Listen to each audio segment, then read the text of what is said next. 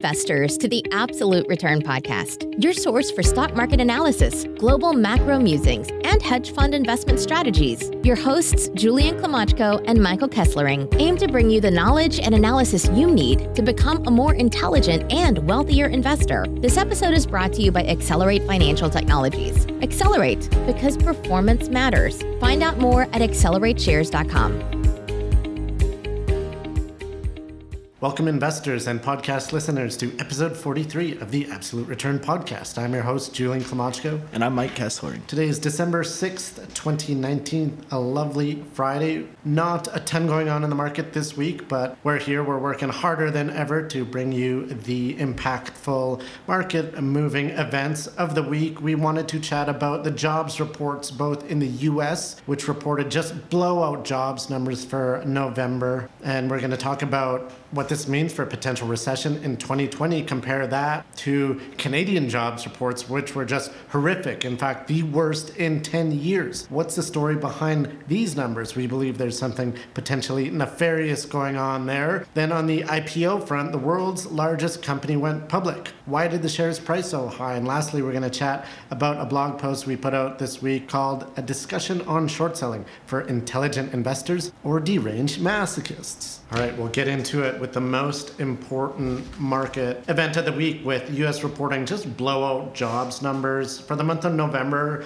the Labor Department reported that non farm payrolls surged by 200 and 66,000. This absolutely crushed the consensus estimate expectation of 187,000 jobs. Uh, this massive report, jobs gain, reduced the unemployment rate from 3.6% to 3.5%, which represents a 50 year low makes you ask, can it get any better than this? Wanted to note some of the details. Some of the jobs gained was attributed to GM workers returning from a lengthy strike. This boosted employment in motor vehicles and parts by over 41,000, which represented part of an overall 54,000 gain in manufacturing. Contrast that to October's jobs report, where you saw that figure fall by nearly 43,000. So you did have a bit of reversal effect. However, that would have been reflected within the consensus estimate and that does not account for the uh, the massive beat on this number. Some other positives: average hourly earnings up 3.1%, beating expectations of 3 3.0%. You had some past revisions to the upside, which is positive. In September, non-farm payrolls revised upwards by 13,000, and in October revised upwards by 28,000. Clearly, Investors loving it, markets loving it. S&P 500 up 1% today on the news, and in my opinion, these jobs numbers and employment, they're a good coincident or perhaps even a forward looking indicator that to me implies no US recession in sight, specifically for 2020. What are your thoughts on this? Positive economic data we're getting. Yeah, so kind of the theme of today's podcast with uh, with jobs in U.S. and Canada, and yeah, they have the, the interesting looking granular at a, in the granular sense is there was a 206,000 gain in the private sector. So this is really driven by the private sector as opposed to the public sector, um, which is a positive, as well as it is spread throughout multiple different sectors, you know, amongst manufacturing, uh, healthcare, uh, and resources and other such sectors. Which is really, bullish. Absolutely, and it, just because it, you know it's not one single sector driving it. As well, I would point out that the one negative is that the participation rate dropped from 63.3% to 63.2%. However, that was from a six year high um, at that 63.3%. So it is one, one negative aspect, but in the context of the entire jobs report, not really that big of a deal. The interesting aspect as well is that this is really, as you had mentioned, despite you know views of the trade war, uh, and companies just keep hiring. So in some of the surveys, companies are talking about how they are worried about the trade war, but they're acting in terms of hiring people, and that's what matters most. Right, and so that uh, positive economic data, perhaps people aren't necessarily feeling it through what they say, but what's more important is what they do, and they are hiring. The economy is growing exceptionally well here, uh, longest economic expansion of all time. I would like to note If you look at the historical unemployment rate plotted over a graph of the S&P, they're basically perfectly inversely correlated, i.e., when unemployment reaches its maximum, you typically have a trough in, say, a market cycle. And when unemployment reaches its lowest, I guess where it is, you could perhaps say, is 3.5% going to be the lowest? Who knows? It is a 50 year low. They say full employment is what? North of 4%. So certainly the Federal Reserve deems this uh, very, very low unemployment rate number. But historically, if you look at the past market peaks, that lines up incredibly well with the bottoming of the employment rate, which is just something for investors to keep in mind. You know, valuations are at the high end of uh, historical. So something to keep in mind where we are, in fact, on with this market cycle and the implications for uh, future market returns. In contrast to those beautiful US jobs numbers, Canada reported a stunning loss of over 71,000 jobs in November. This compares to the average forecast for a 10,000 job gain. So a massive miss here. Unemployment rate just skyrocketing from 5.5% to 5.9%, which represents the largest jump in unemployment since 2009. So in 10 years, Canada just reporting horrific numbers while the US is reporting basically best ever. Now, these job losses were broad based, recorded in all major provinces. And then, after large expected job, job gains prior to the election, uh, something about the last few jobs reports, it seems kind of fishy. So I'm calling I'm calling Stats Canada out for this one. I suspect there might be some election trickery because we just had a federal election in October. Now, if you go back and we previously discussed these jobs reports, say in August and September, they were abnormally high, abnormally bullish, such that the Liberal government could go into the election basically saying, oh, the economy's so great, to try to attempt to get reelected which many expected that to happen then. So we, we were skeptical about the previous jobs numbers being too high. And then what happened post election? Well, October jobs numbers were bad. Now November comes out, and it's pretty much the biggest miss ever, the worst number in 10 years, and makes you think, hmm, are these jobs numbers realistic for the past four months, or was it front loaded to before the election? So it's really something that we have been telling listeners forever, it seems, on these Canadian jobs reports. You can never take one any one month into account.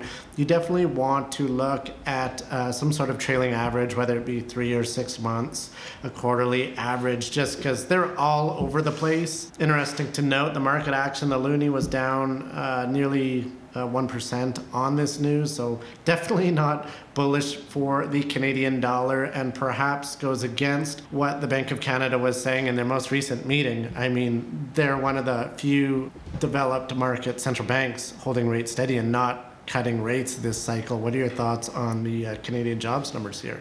Yeah, so with a little more detail, so the job losses similar to the US, I guess, on the inverse, is that the losses in Canada were broad based as well, um, both among goods producing and service sectors. Um, Ontario and PEI were actually the only provinces to actually see job growth, and leading the pack in terms of the uh, job declines was Quebec, losing 45,100 jobs um, mainly due to a decline in manufacturing, while Alberta and BC both uh, lost over 18,000 jobs each. Lastly, this, this weak report really contrasts with the Bank of Bank of Canada's view. Um, their view has been that a healthy labor market will drive consumption and provide resilience despite the trade tensions, but that hasn't been the case over the last couple of months. Now, on on the year, there has been job growth, right? Uh, but over these last couple of months, and maybe not some good sentiment moving into the new year.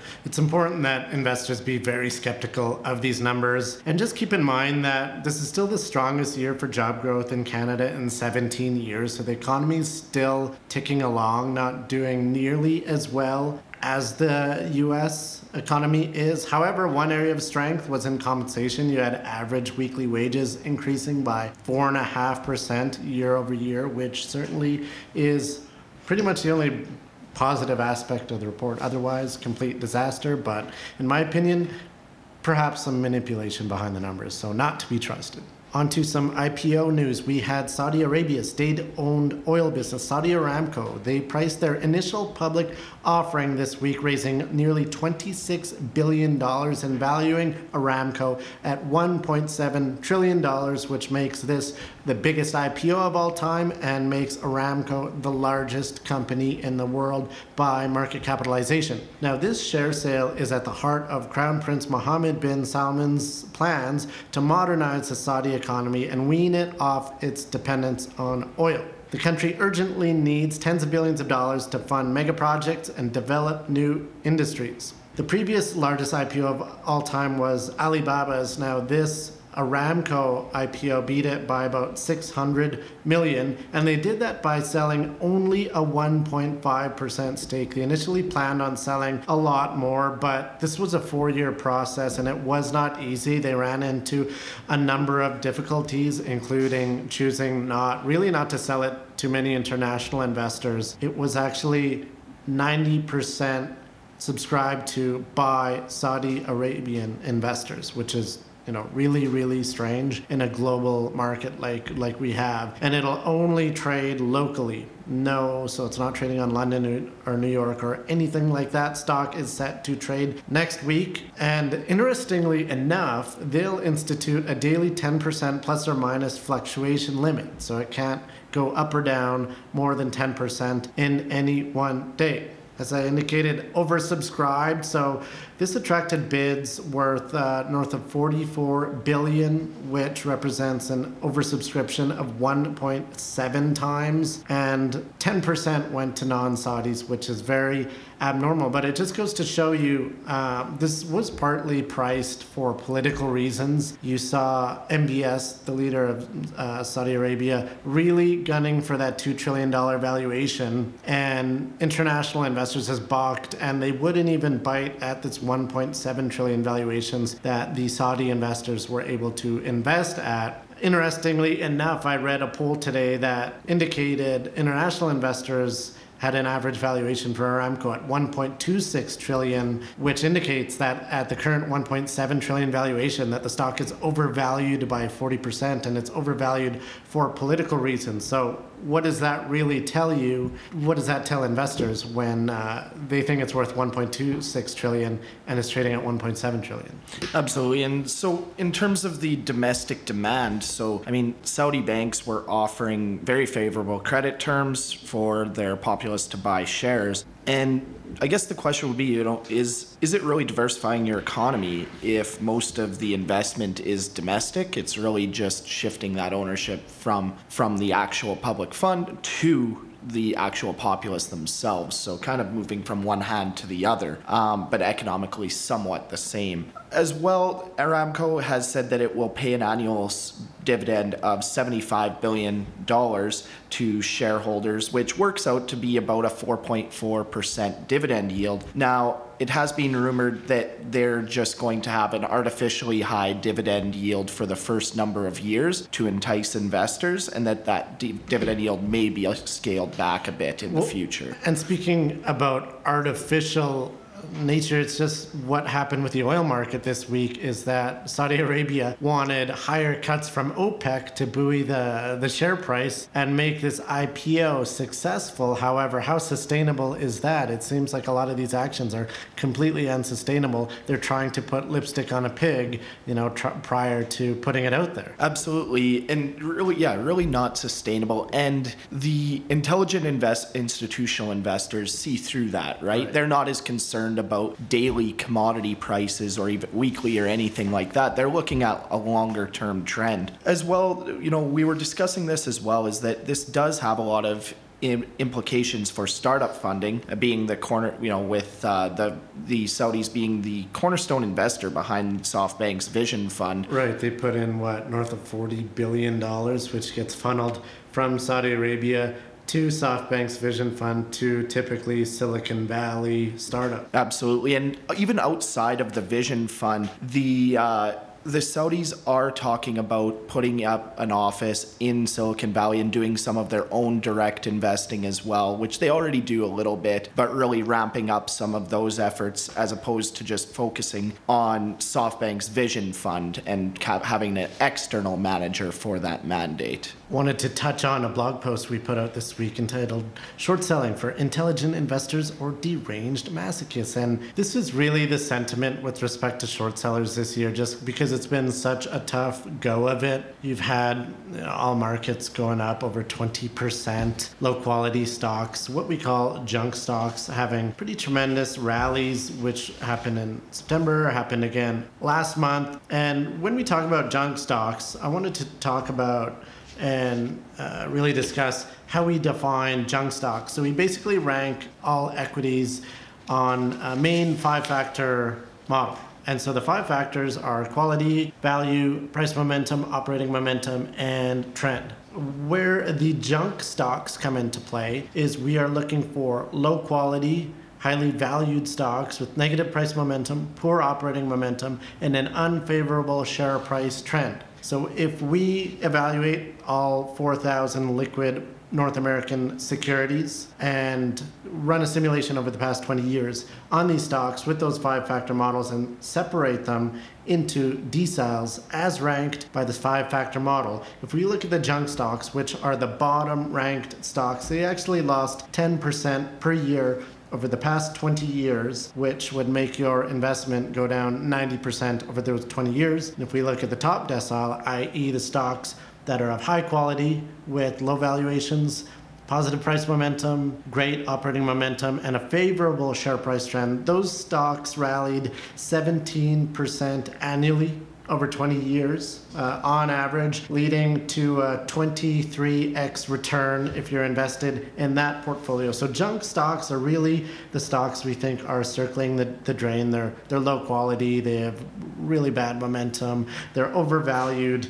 And if you look at a portfolio that is losing 10% per year, you may think, hmm, perhaps that could make a good short portfolio. However, short selling it's a strange thing because it requires a weird you know weird sort of mindset different sort of skill because it doesn't necessarily give you the exact opposite returns if you went long those securities for example, in the scenario, say you go uh, long a portfolio, it drops 50% and then rallies 100%, you get back to square one, the same amount of capital that you had. But due to the rebalancing and the compounding nature of short selling, you have this inverse like trade on. If you're short a portfolio, it drops 50% and then you rebalance and then it rallies 100%, your investment goes to zero. You're pretty much insolvent there uh, in spite of the exact same price action. If you're long, you're flat, but if you're short, uh, you've gone down to zero. So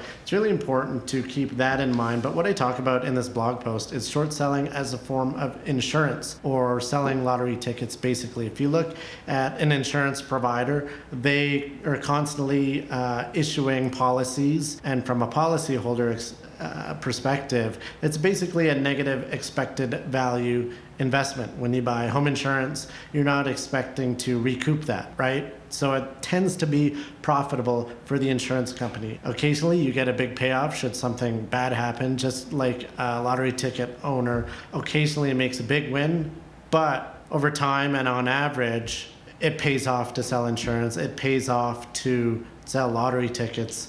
And the same perspective can be seen from short selling. What we're doing in short selling junk stocks is basically, you know, underwriting insurance where we expect to have positive expected value over time, but occasionally you know things go poorly and you have one that hits and it hurts but it does not necessarily undermine the long-term benefits of having shorts within your portfolio now i'm in no way advocating for a short only portfolio. I think the best way to utilize short selling is to have it as a partial hedge against a long portfolio, say, you know, 50% short against, say, 100%, 110%, even slightly levered long portfolio. Nonetheless, even if it doesn't generate positive returns over the long term, there are two main purposes of short selling within an investor's portfolio. Number one, it reduces portfolio volatility, but by providing a hedge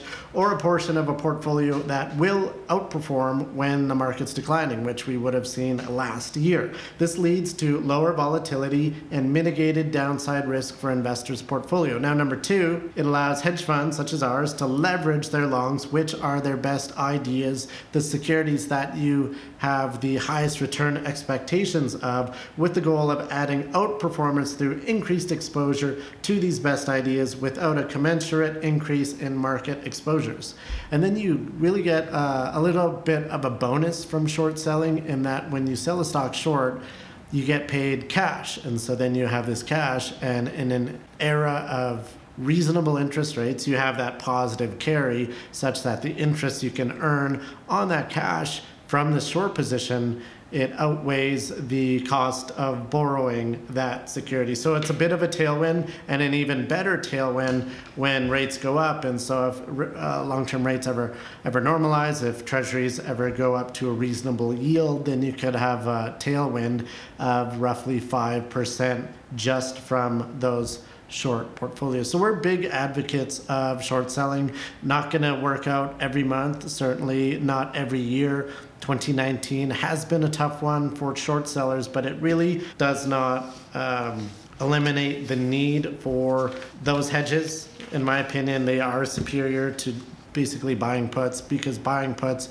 you're basically throwing that money away. You're paying for that insurance, and by short selling, you're hoping to get paid for giving that insurance. So you want it to be profitable, but I think best expectations are to break even on your shorts, but provide that risk mitigation and also the ability to lever your long portfolios with the goal of generating that outperformance over the long term. And one thing to really highlight with regards to the junk stocks that, that you had mentioned is that on the way that you'd mentioned circling the drain is kind of the analogy. But while they are circling the drain and on their way to zero, there still will be, you know, face ripping rallies that they have the prop potential to go up 100% over the course of a day or two as they're then going back down. It's a negative trend, but still having some of those interday and daily volatility. Yes, certainly. That's a great point. You need to have strict risk controls. You need to know what you're doing. You need to have a diversified short portfolio so none of them can inflict too much damage on those dead cat bounces, which every great short has on its way to zero. You know, you have these face ripping rallies, these big dead cat bounces, but they're never sustainable and they just kind of keep going lower and lower and lower as they ultimately uh, turn out to be great short sale candidates. That's all we got for you guys this week on the Absolute Return podcast. Over the next week, I hope you have a great week of trading investing. And until next week, we will chat with you soon. Thanks for tuning in to the Absolute Return Podcast. This episode was brought to you by Accelerate Financial Technologies. Accelerate, because performance matters. Find out more at accelerateshares.com. The views expressed in this podcast are the personal views of the participants and do not reflect the views of Accelerate. No aspect of this podcast constitutes investment, legal, or tax advice. Opinions expressed in this podcast should not be viewed as a recommendation or solicitation of an offer to buy or sell any securities or investment strategies. The information and opinions in this podcast are based on current market conditions and may fluctuate and change in the future. No representation or warranty, expressed or implied, is made on behalf of Accelerate as to the accuracy or completeness of the information contained in this podcast. Accelerate does not accept any liability for any direct, indirect, or consequential loss or damage suffered by any person as a result of relying on all or any part of this podcast, and any liability is expressly disclaimed.